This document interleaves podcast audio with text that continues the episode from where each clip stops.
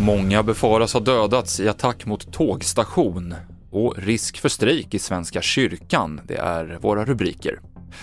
över 30 personer uppges ha dödats i en rysk attack mot en tågstation i staden Kramatorsk i östra Ukraina.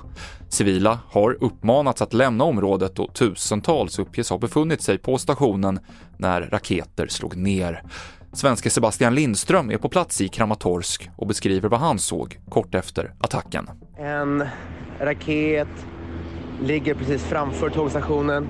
Fönstren är utsprängda, bilar som fortfarande ryker, brandpersonal, poliser, militär. Folk springer omkring. Min kollega sa att han såg 25 kroppar och eh, just nu håller de på att evakuera tågstationen. Nu klockan 12 så håller Ukrainas president Volodymyr Zelensky tal till den finska riksdagen via videolänk. Vi sänder talet direkt på tv4.se och där hittar du också vår övriga rapportering om kriget i Ukraina. Vi fortsätter med prissvängningarna på bensin och diesel. Idag så har de sänkts för tredje dagen i rad och bensinen kostar 20,44 och dieseln 23,87 kronor litern.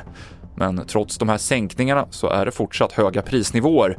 För ett år sedan så låg både bensin och dieselpriset på knappt 16 kronor litern. Polisutredningen om den kraftiga explosionen i ett bostadshus på Övre Husargatan i Göteborg i september läggs nu ner.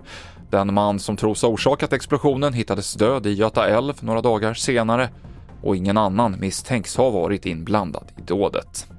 Och fackförbundet Kommunal varslar om strejk inom Svenska kyrkan.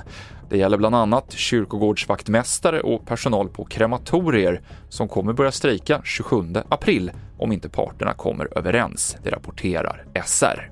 TV4-nyheterna med Mikael Klintevall i studion.